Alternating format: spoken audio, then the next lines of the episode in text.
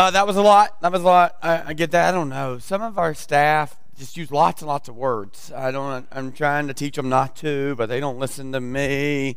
That's a joke. Um, but I do got the timer. We're running, so 40 minutes. You ready? We're going to get going right now. Um, one last thing about that announcement. So this this Thursday night, eight o'clock, you can tune in at CLC Family.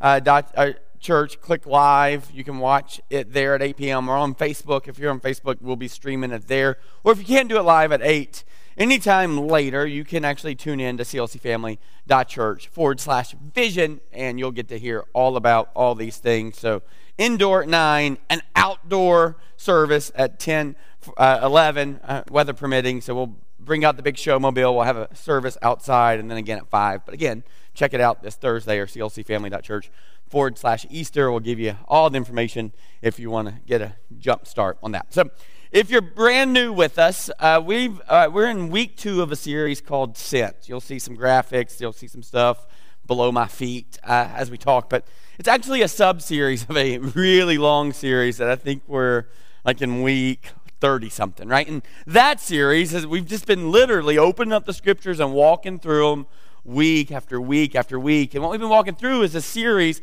on the Gospel of Luke. Gospel just means good news, Luke just means he's the writer. So, literally, this is a biographer about Jesus' life. Now, we would say Luke wrote it inspired by the Holy Spirit himself. And, and so, a little bit of background about Luke Luke was a physician, a doctor, right? He uh, understood science, was educated, and something crazy happens. A guy named Theophilus this rich, what we believe is a Roman official, so high up, lots of affluence, lots of influence. This guy hires this guy to go research about this guy, okay?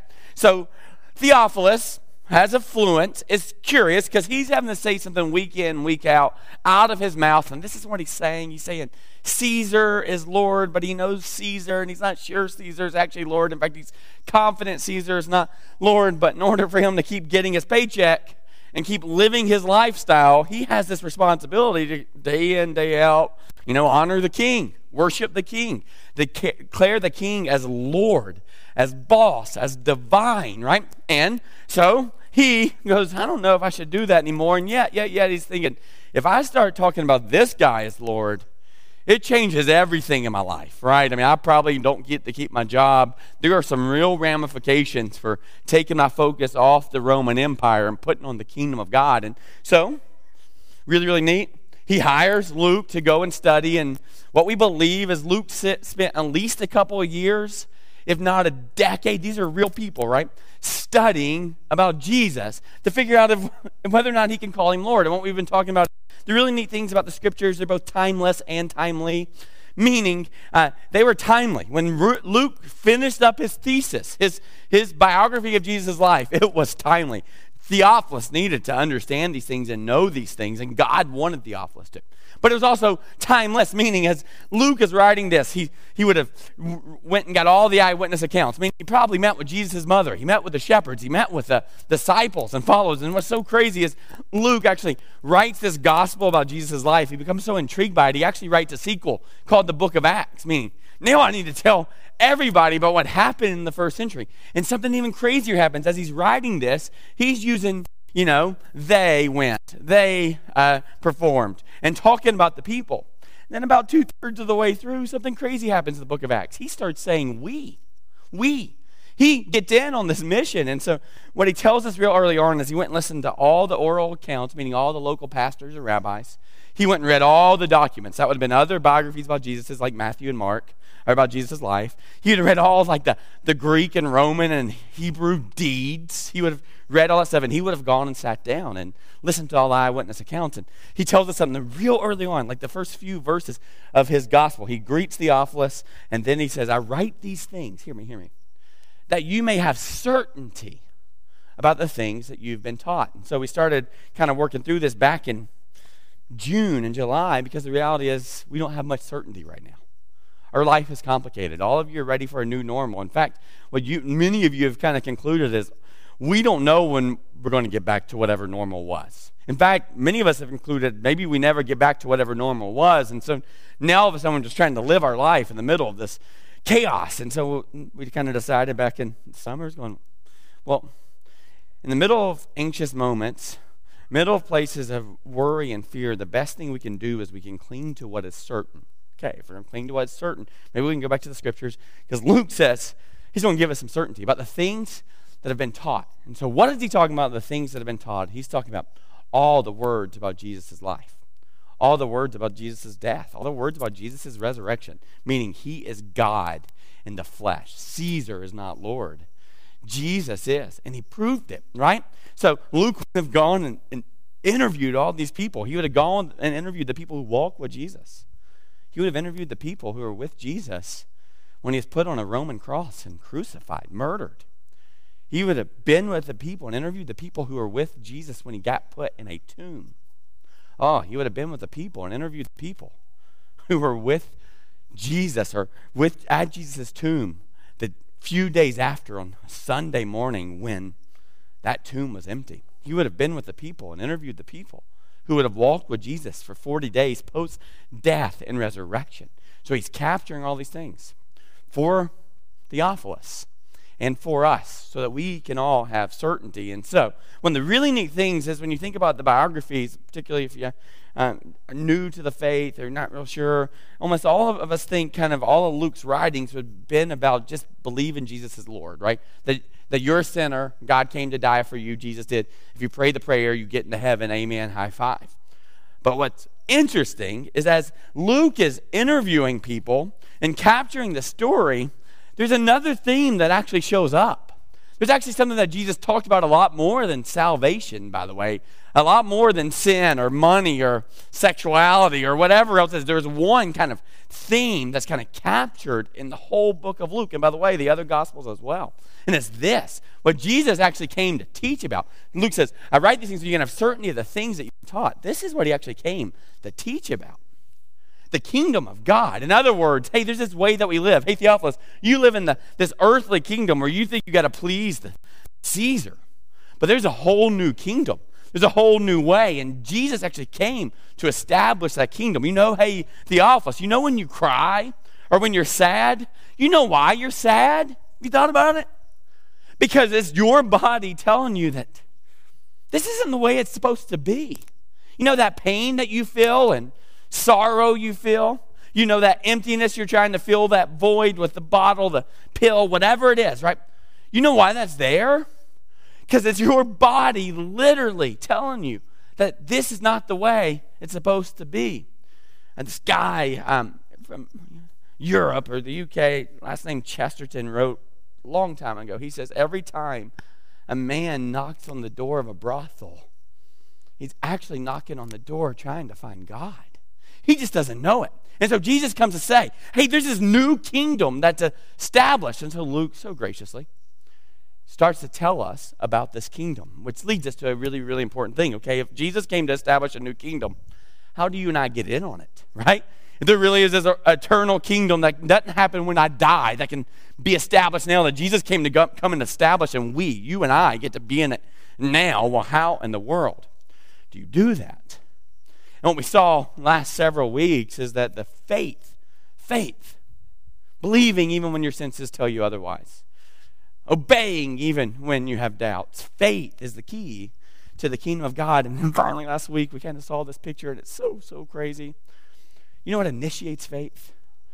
The way by which faith in all of our lives is initiated in the same way. It starts with Jesus, but there's a specific way that it gets initiated. And what the scriptures tell us is faith comes from hearing. And hearing comes from the word of Christ. So this is so profound and so awkward for me that literally right now, the way by which we hear and listen to this could very well initiate your faith that is the key to entering now, not in eternity, right? You'll get there too. The kingdom of God. And it feels really weird as the preacher going, You better listen. You're supposed to listen for the next hour and a half, or however long I talk right? Because it's like, ah, oh, that seems so strange because now I'm giving you an argument why you should listen. I'm just going, no, no, please, please, please. The reason I want you to listen is because we're going to open up God's word. What the scriptures tell us is faith comes from hearing, and hearing comes from the Word of God. And so, what we learned last week, and then we'll jump into the scriptures, is uh, the way that it works is this the way that it all happens, right? We're talking about, uh, first, first, we're talking about the kingdom of God. What it says in the scriptures is we hear about it. So, that's going to happen again today. Oh, sorry about that. We're still going to hear about it. See you. Stay up there. There you go. Kind of dry in here, so I don't got a lot of friction uh, and static. So you hear about it. You know, what's crazy is after you hear about it, there's this response for us. And here's what it is. Then you got to think about it. Got it? Think about it. There we go. Hear about it, then think about it. Now, the scriptures, that's what Jesus tells us, what John the Baptist tells us when he came to establish his kingdom. He says, Repent, for the kingdom of God is near. Now, when we talk about repentance, what you think is, oh, I got to change my behavior. It's eventually. But literally, the word repent means to change the way you think. So you hear something about it. And I certainly hope you hear it today. And then you start to think about it. Is that true? Is there really another kingdom? Oh, is that true? Is that really why I have tears? Is that why I'm sad? Is that why I'm looking for that thing there, even though I know that thing won't be the thing that satisfies me? Is, is that why you think about it? No. This is where it gets really, really strange. Some ways it sounds a little bit like psychobabble, right? After you hear about it and think about it, your next response, ah, oh, it's so strange, so strange, is you speak about it. There's something about this. The things you speak about in your life, when you get up in the morning, the things you start to speak about are the things, you ready for this? That you eventually bring about. And at first glance, it's going, that's really weird. See, is this one of those, you know, self help seminars? You, you, know, I'm beautiful, I'm accepted, I'm lovely, just like I am. Is that what it says? No, no, no, it's not those things at all. It's going, when you look through the scriptures, it initiates with this understanding that you hear it first, and then you start to process it. As you process it, then you start to speak about it, right? And this is what I told you last week, and we'll continue to remind you that old adage that we say, top five lies ever sticks and stones will break my bones, but words will never hurt me. It's a lie from the pits of hell. And the reason I know this, and the reason you know this is imprinted on your heart, is something a coach or a teacher or an ex or a parent said to you. You're lazy, you're fat, you'll never amount to nothing. Whatever that is, and so much of what drives us to this day is those words. So we know there's something powerful about words. The scriptures actually say there's actually the power of life and death in the tongue. You know this. If you're dreaming about some big dream, you know, the wow scene of, I can't, this is it, this is what I'm going to do. And someone in your life really doesn't like the wow, they like the how, right? And so you're dreaming about it, and in, in like an instance, you know, someone who loves you well, more practical, you know, uh, will say, or more realistic, not idealistic, will say, well, that's never going to work. You know, that moment is like, oh, okay, fine, right? There's just something about words. And there's a reason that that's the way because it's just so crazy, so, so crazy. When you think about all this got initiated thousands of years ago, you think about how it got initiated? God spoke the world into existence. He literally not only spoke it, he gave it permission. Let there be light. So first we hear about it, then we have to think about it, then we start to speak about it, speak about it. And then we start to bring about it. I read to you a little bit from Romans before I got started in Luke uh, last week. This idea that faith comes from hearing and hearing comes from the word of Christ. I just want to read you, to you the preceding verses from what I opened up with last week. So this is Romans written by a guy named Saul who becomes Paul, who hears God's word, and first thing God says to him is, Saul, Saul, why are you persecuting me? Why are you living in this world that is defiant to the kingdom of God? And then, literally, this guy, he hears from God. This is post death, post resurrection, even post ascension, after Jesus goes back to be with his Father. Saul hears this, and he has this deep, deep, in an instant, couple days, transformation where he comes, goes from enemy number one to uh, uh, orator number one about the kingdom. And so Paul writes lots of letters to a lot of people, and one of the letters he writes is to the Romans. They're an affluent place, have lots of comfort, have lots of things. They're not like a third world country. They have food, they have education, they have all those things, right? In many ways, they don't really need the gospel or Jesus to show up because they got food in their pantry, clothes in their closet. Know anybody like that? And so Paul writes this letter to kind of shake them up and go, hey, you got to think about this. And, and, and in Romans chapter 1, he, I mean, he hits the gate running. He's calling out our brokenness and our flaws and all the different ways we've tried to fill those voids in our life. And he gets to Romans chapter 10 and he explains some stuff to us. In Romans chapter 10, the eighth verse says this, and to read just 13 verses real quick, or, or just five, six verses real quick. But what does it say? What does it say? What does the scripture say? What does God say? What are you hearing? And here's says The word is near you. You've heard it. You heard it. You see it. You, know, you got to think about it. It's so near. What, what you got to understand, this moment, this detonation button, this ignition switch, oh, it's so near. The word is near you. Watch this. In your mouth and in your heart. That is the word of faith that we proclaim. Oh, you're so close. You've heard about it. You're thinking about it. Oh, it's about to come out. Like it, you're so close, right? And this is what he says. Because, because, because. If you confess, speak about it with your mouth. What? That Jesus is Lord. It's his kingdom. Now, Theophilus is no longer the Roman kingdom, but Jesus is Lord. If you, you actually be, confess with your mouth that Jesus is Lord and believe in your heart that God raised him from the dead, You'll be saved, meaning you will enter into the kingdom of God. You'll start living into the kingdom of God. For, watch this, with the heart one believes and is justified. They hear it and they think about it. Now, watch this. And with the mouth one confesses and saves. So you see this, there's some kind of connection between what's going on in our heart because we've heard and thought about it and what we say. There's some work we all got to do after we hear to think about it. And what's really neat is Jesus last week in teaching on this, he, he taught in parables or analogies because uh, it's hard for us to take like direct uh, direct constructive criticism. So Jesus kind of offers a way that we can kind of see ourselves in the story, and he talks about the different people who have a hard time hearing God's word and responding to it. And he tells us a, a story about seed that doesn't sprout well because it's in the wrong type of soil. And he reminds us of different types of soils, and he's going, no, no, that's you. What he's talking about is your heart. And we saw three different types of people last week. We saw those with hard hearts right? That, that this land, this, no, this, this news, Jesus loves you and has a plan for you. And you're like, yeah, I'm not so sure because science. I'm not so sure because there's bad in the world, right? Our intellect kind of keeps us from leaning all the way in. He says there's some people that hear this. Like you're, we're hearing right now. Like you're hearing online right now. Like you're hearing in the parking lot right now. You hear it and you go, nah, nah, just discount it, right? And he says there's some with a hard heart that the seed never makes it.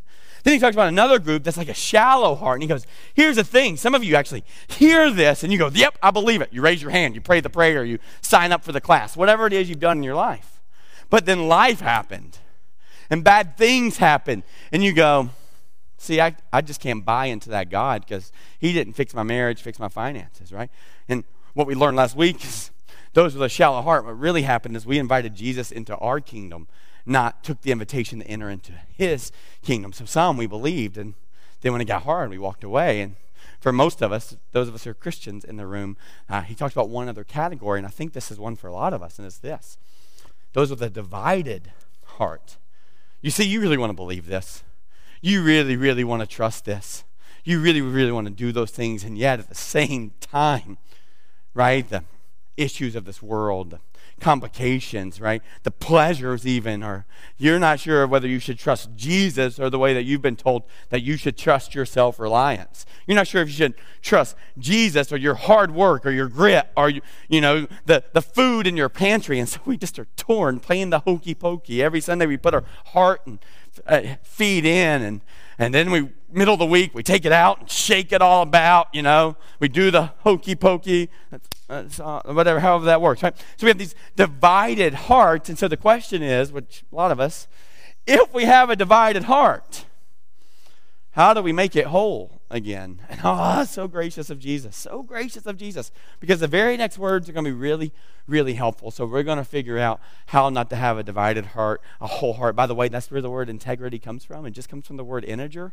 The word integer just means a whole number instead of fractions, right? That means to have integrity means to have, you know, we talk about being the same wherever you are in the darkness and the light, but it just means to have a whole heart.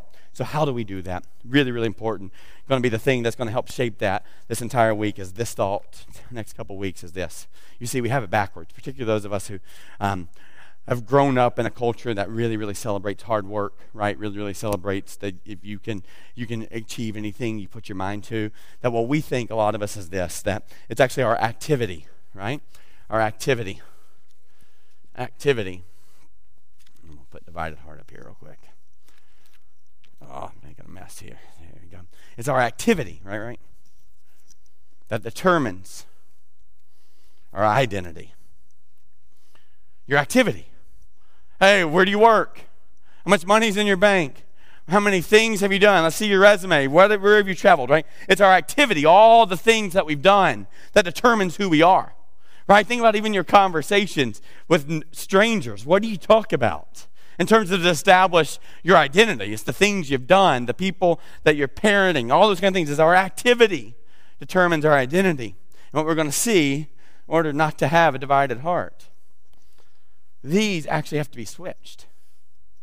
First, it's your identity. It's who God says you are. It's what God has done for you. It's God's activity in your life that determines your identity.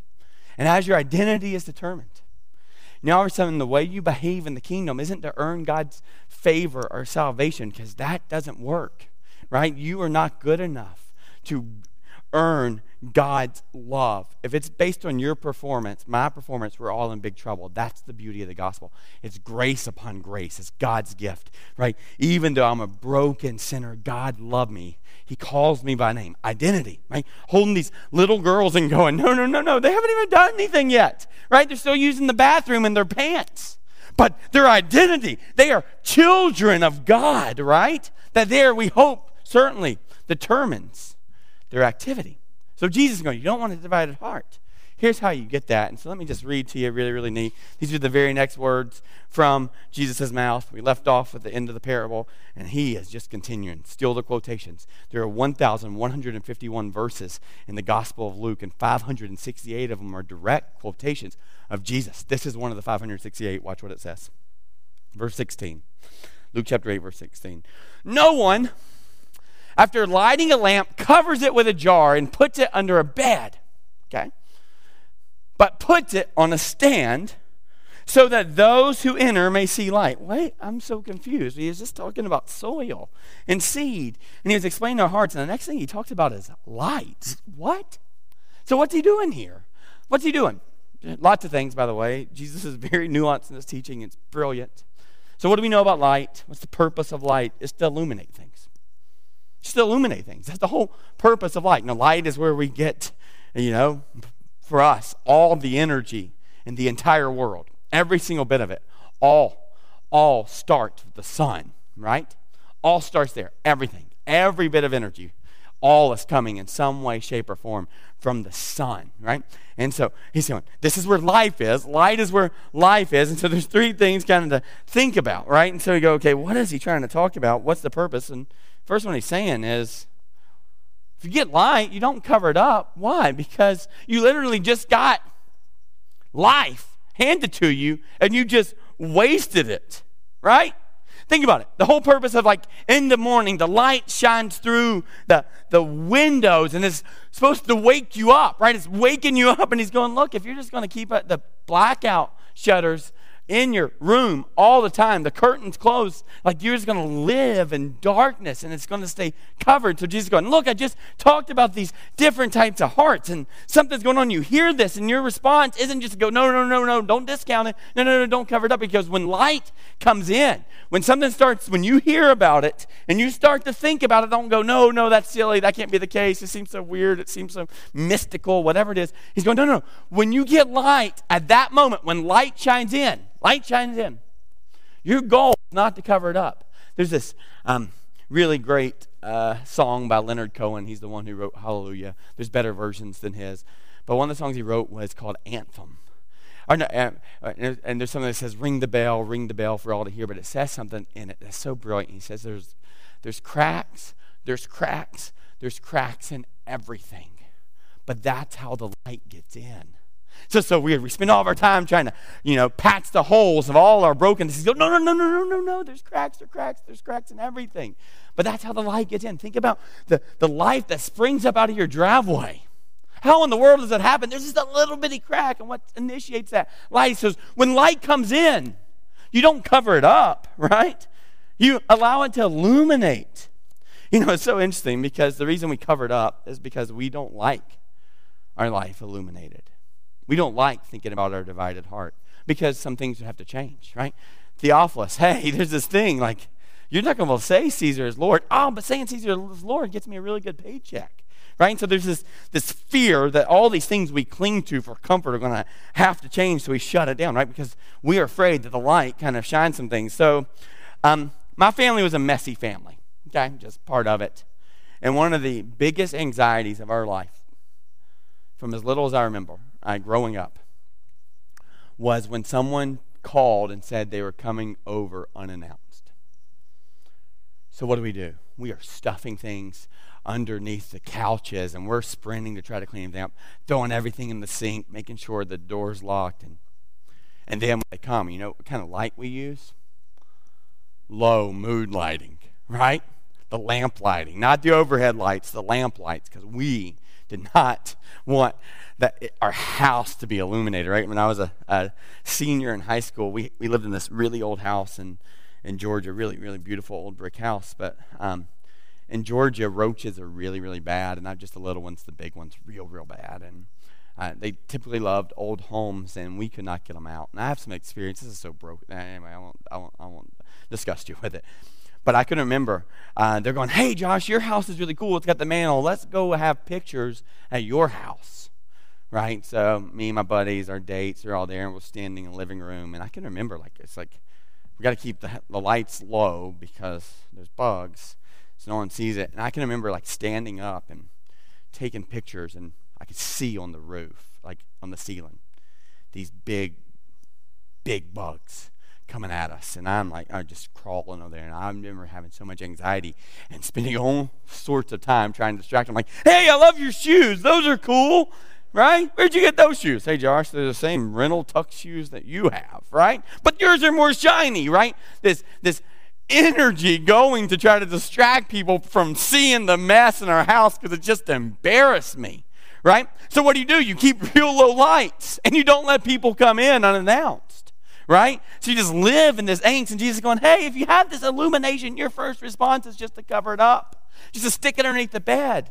But now it's not serving its purpose. No one can see right? And so that energy you and I spend because we got this wrong is our activity, how clean I am, how well my life's put together, how organized my life is, somehow determines my identity. I had so much angst because if my friend saw the bug, that means our family and their activity is dirty, and therefore I'm a broken, dirty person. So I have all this angst, and Jesus is going, hey, just pause for a second. Here, here, here.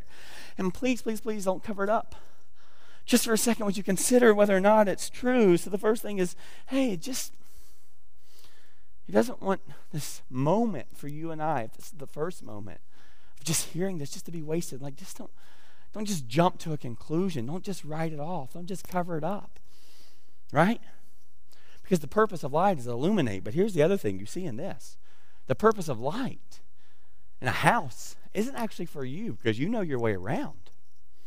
Who's it for? The people that don't know their way around. Same thing last week, we saw that these folks allowed the seed to grow, there's fruit, but who's the fruit for in a tree? It's not for the tree. It's for those who come in contact. So Jesus is going, look, there's something about living in the kingdom of God when light shines. Literally, he uses the analogy, let your light shine before men so that others can what? See your good work and glorify your Father in heaven. In other words, your activity there is not for people to go, oh, Josh, you're so great. Your activity is to bring glory to your Father. You hear that? Let your light so shine before me and that people see your good work and glorify what? Your Father. What does that mean? Your identity is rooted in God, right? And therefore, your activity is about God. And so it's just saying, hey, don't, no one, when they get light, just sticks it under their bed. So we just have to be honest there of what is it that we're trying to hide. And here's what's interesting. I was thinking about this. There's three different people I think we all try to hide from, particularly in this divided heart. The first one's ourselves, which is what we're most good at, is hiding from ourselves. Right? Like, I mean, we're really good at justifying our actions, telling ourselves why that's okay, whatever it is. So, ourselves. And those are the easiest. Second one is other people. Just to be honest with you, when you make up those excuses of why you're late or why that happened or why you did that thing or didn't do that thing, for the most part, people are seeing right through you on them. Here's how I know that because you know when other people do it. We're just nice to each other, and we should be. But the reality is, when you're saying all these things and trying to make up the, and, and explain all of it away, when other people do that to you, you're pretty smart. So it's interesting. You can you can observe that and have discernment for other people, but somehow it's really hard for ourselves. So the easiest people to hide from is ourselves. Then the second category is other people. We don't want them to be in our life, right?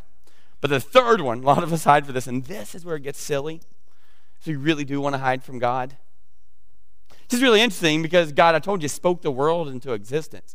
So it's not like we can actually hide from him. And yeah, yeah, yeah. Jesus going, hey, you're going to hear these words, and there's going to be the seed that's going to try to get into that soil, and you're going to do whatever you can to keep it out because you're really, really afraid that if it gets in there, right? If roots start to grow, that means the sidewalks are being lifted up right? And so that's going to be real, real concerning for you. And by the way, there's an enemy who doesn't want you to see or think those things. So he's going to remind you of all the reasons why that seed doesn't deserve to grow there, why you don't deserve the light. And so here's what Jesus says next. Hey, here's the light. And then he says this for nothing. That means, I mean, I, I researched the Greek word. It means exactly what it is nothing. For nothing is hidden that will not be made manifest. You know what a manifest is, like a, a, a ship manifest. Uh, it is literally a disclosure of everything that's on the ship, right? The manifest in a plane, a disclosure of all the people on the plane. And so he's going, For there is nothing that is hidden that will not be made known and disclosed. Hear me, this isn't to scare you. This isn't, aha, you're going to get caught. This is, this, this is just a waste of time and energy as you respond because there's nothing that is hidden that will not be made known, right? That not be made manifest, nor is anything secret that will not be known and come to light. So he's going, hey, you're, you're going to hear these words and you're going to think about it and you're going to spend a lot of time trying to explain them away. Well, what if this isn't true? Jesus says he loves me, he has a plan for me, but what if he's not real? What does that mean for my life? What does that mean? I don't want to get your hopes up and get let down, but boy, have we had that happen in our life. So there's all these anxieties. He's going, hey, hey, instead of just trying to shut it down, instead of just trying to put a lid on the light for just a second, would you let the light in? No, no, I can't let the light in because then all of us illuminated. Yeah, do you know, how do you think the light got there? Right? There's cracks, there's cracks and everything. That's how the light gets in. So it initiates with Jesus. This thing, you hear about it and starts to invade our heart. And we got to go, are we going to let it get all the way down in there where these roots grow? And you know what happens when roots get powerful, right? I just alluded to it. Sidewalks move. The things around it, all the weeds, die because the roots are receiving all the nutrients and water and drowning everything that's out, and it's just it's growing. It's going, hey, instead of just shutting this down, could you hear it and consider it?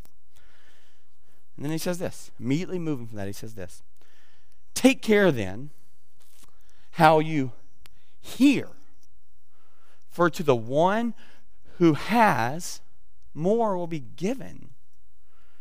And from the one who has not, even what he thinks that he has will be taken away. What? What is? He just talked about faith and saying faith comes from hearing and talking about fruit. And all of a sudden he goes to another move and it's like, whoa, I thought you were talking about trees and seeds and fruit. Now you're talking about light and bedrooms. And now you're talking about hearing. This is all the same passage. He's going, there's something really, really, really important about how you hear. Because how you hear and how you let this in, how you let this in, determines how your heart grows and the roots grow and how you experience the kingdom. Let me just be honest with you. Many of you, right now, this is just for the Christians. If you're not a Christian room, this is really, really fun for you. You can watch the rest of us squirm. Okay? Many of you are going, I just want to hear from God. I just want to hear from God. God, would you speak? And I would just offer this. What'd you do the last time He spoke? Like when you opened up God's word, right? And it, you just had this thing come and land on your heart. What did you do with it? You go, no, no, no, that's not the case. No, no, I can't do that. No, no, God, I'm not capable. No, no, they'll make fun. No, no, whatever it is, right? And literally saying here, take care then how you hear, for the one who has, who hears these things and re- thinks about them and speaks about them. Guess what happens for those people? More will be given right? I used to be really skeptical of people who are like, hey, I heard from God, this is what God said, all those kind of things. It's like, And I would say something like this, often actually. That's really great that God told you that for me, but hey, would you just tell him to tell that to me? Right? Instead of like using you to tell me, that makes me a little uncomfortable. Would you just tell him to just talk directly to me? Right? There's something about this, but when you read the scripture, it's going, well, there are some people probably who have better ears to hear God, and guess how you grow your strength in that? Take care then how you hear. For the one who has. In other words, the ones right now who hear this, think about it and allow it to invade their heart. More will be given to them. More insight, more revelation, more understanding, more courage, more faith. It starts with hearing. The one who gets it, the one who doesn't cover it up, the one who is open to this, more will be given.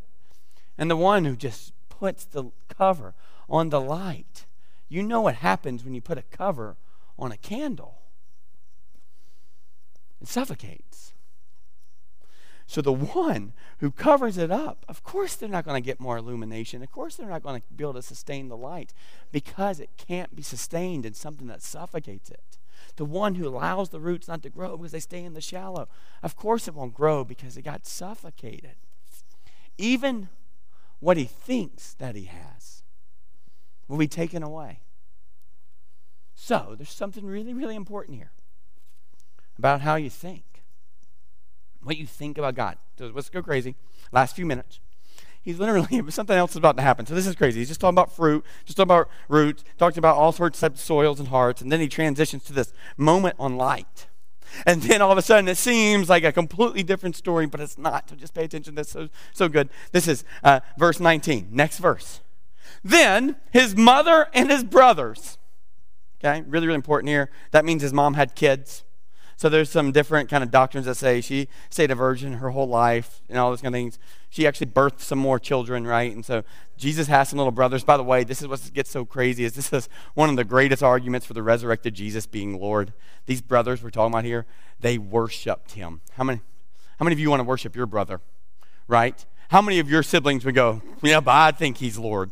Something happened post death and resurrection. And there's some, there's some suspicion going on. We see it in the other, other gospel accounts that there's some real suspicion going on for the brothers, going, I'm not sure. And this word brothers literally um, is all encompassing, right? So it's like the Spanish uh, language where uh, like niños can mean all the, all the kids, right? I think that's how that works. I think niños is the right word there. So when it says brothers, this could be brothers and sisters, right? All the family, the brothers and the sisters um, so, and this is what it says all the family came to him, but they could not reach him because of the crowd. I don't know if you've been in crowds like that. 1996, I was at the Olympics in Atlanta. Uh, actually, when the bombs went off in Centennial Park, we had just left there, and there's this subway called MARTA in Atlanta, and I remember not even being able to get off or on the on the on the subway because of the crowds. And finally, we got on, and we had to stay on forever because we could not. And these are little bitty subcars, we could not get through. I mean, it was that crowded, and so Jesus has this massive following of people. Some of them believe in him, a lot of them not. And his own family, his own mom, who birthed him as a teenager in this supernatural moment, right? His own family can't get to him. And you would think Jesus would go, hey, move. I mean, he can part waters, right? He did in the Old Testament. He can do those things. He can make the family come. So it says they tried to get to him. In verse 20, it says this And he was told, Your mother and brothers are standing outside desiring to see you. Jesus is compassionate. I want you to see this. Last verse we'll read before we wrap up. But he answered them My mother and my brothers are those who hear the word of God and do it. What? Is he, does he not like his family anymore? Like at first glance, doesn't this seem really, really rude? Like really, really rude of going, how dare him? Like, like his mom, the one who birthed him and got shunned for it, by the way. The one who, you know, who, who always believed in him, always fought for him, right? I mean, she only lost him once for about a week. It's okay, right? Go back to when he was, a, you know, an adolescent. That mom, he just goes, turns his back and goes, nope, nope, nope. right? And it feels like that. It feels like they're shunned, right? Is he shunning them? This isn't for them. I want you to hear this. This message right there was not for the mom and brothers. They're somewhere else and can't hear. So who's the message for? But he answered them My mother and brothers are those who hear the word of God and do it. The message was for all those around him who could hear him at that moment. What is he saying to them? My family is those of you who have heard this and responded. See what he's doing here? He's going, no, no, no, there's going to be this whole life where you're going to try to have your activity, perform, and do all those things that somehow people will, will be impressed with you. I want you to hear this. I want you to hear this. What happens when you hear about it and you think about it, what should be the first thing is that all of a sudden you go, if I hear Jesus, which is what you're doing right now, guess what that means is possible for you? You get to be in his family and this is amazing right? I tell you this all the time right? This means you become children of god. The son of man or the son of like the son of god jesus himself became a son of man. That's talking about his humanity. So that sons and daughters of man that's you and i can become sons and daughters of god. Meaning there's something in this that this means. You can be rooted and your identity can be in jesus. You can be in his family Got it? You can be in his family. This is so, so important because, uh, you know, one of the things I tell you over and over again is you know the only person who can wake up a king in the middle of the night and ask him to wipe his bottom is the king's two year old son or daughter. Right? You get this. Like, no one else can ever bug the king of the kingdom except for the baby, except for the child, can come in and have access and talk and make requests, right? And the king, if he's a good king, welcomes them and loves them and nurtures them. The only one who gets that kind of access to the king are sons and daughters of the king. And so Jesus is saying here is, look, you want to know what this is like? You think I have just this, this familial family, right? Those like my mom and my cousins and my brothers and sisters. No, no, no, that's not how it works. You can be in my family. Just two things. One, hear about it. Those who hear me. And then, as a result of hearing about it and thinking about it and considering it, now go and do it. You see it? First identity, then activity. First identity. First is understanding that the God of the universe made himself available to you. And you know that family for the most part, comes through blood, except through what? Adoption. Except through adoption. That's why the church has to be passionate about foster care and adoption, right? Because it is a picture of what God does. And I tell you this all the time. It's such a crazy story. Our youngest is adopted, Sophie, and it was it took like I mean, it took some work, home studies, all that stuff. But the moment that she became our daughters, when we walked in the judge's chambers, he kind of flipped through the home study, looked at the background checks, and made sure our signatures are there, picked up a pen, signed it, and said, Congratulations, she's yours. And none of us questioned it because some blue ink on a paper. Now, if that can confirm adoption in my family, it would make sense that Jesus, writing his name over our hearts with his own blood, could definitely welcome us into his family. So it's identity. Who understands this? And then it's activity, and then response.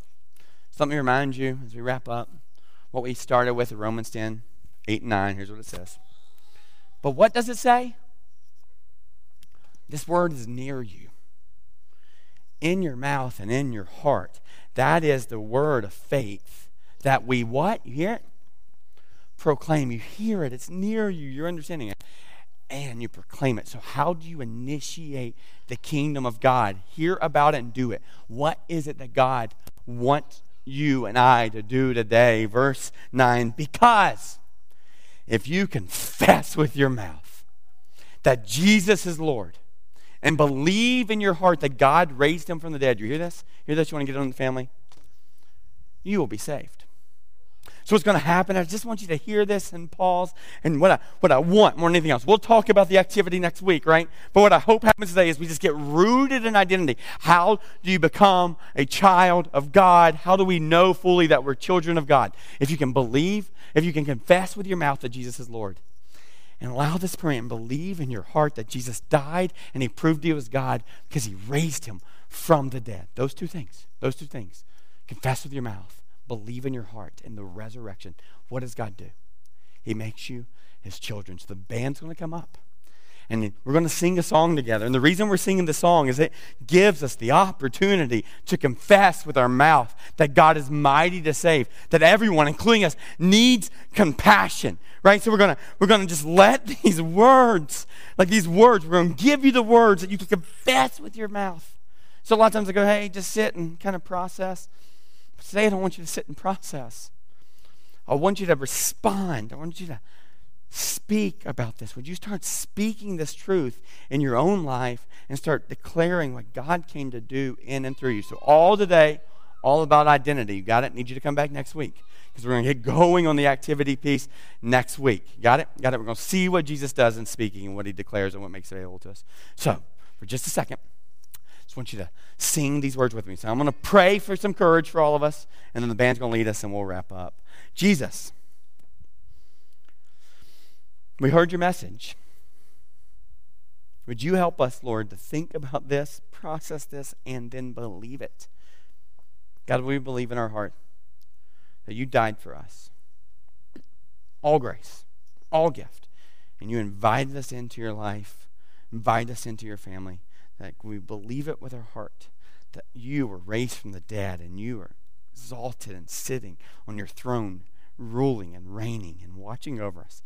And we, God, confess these words with our mouth.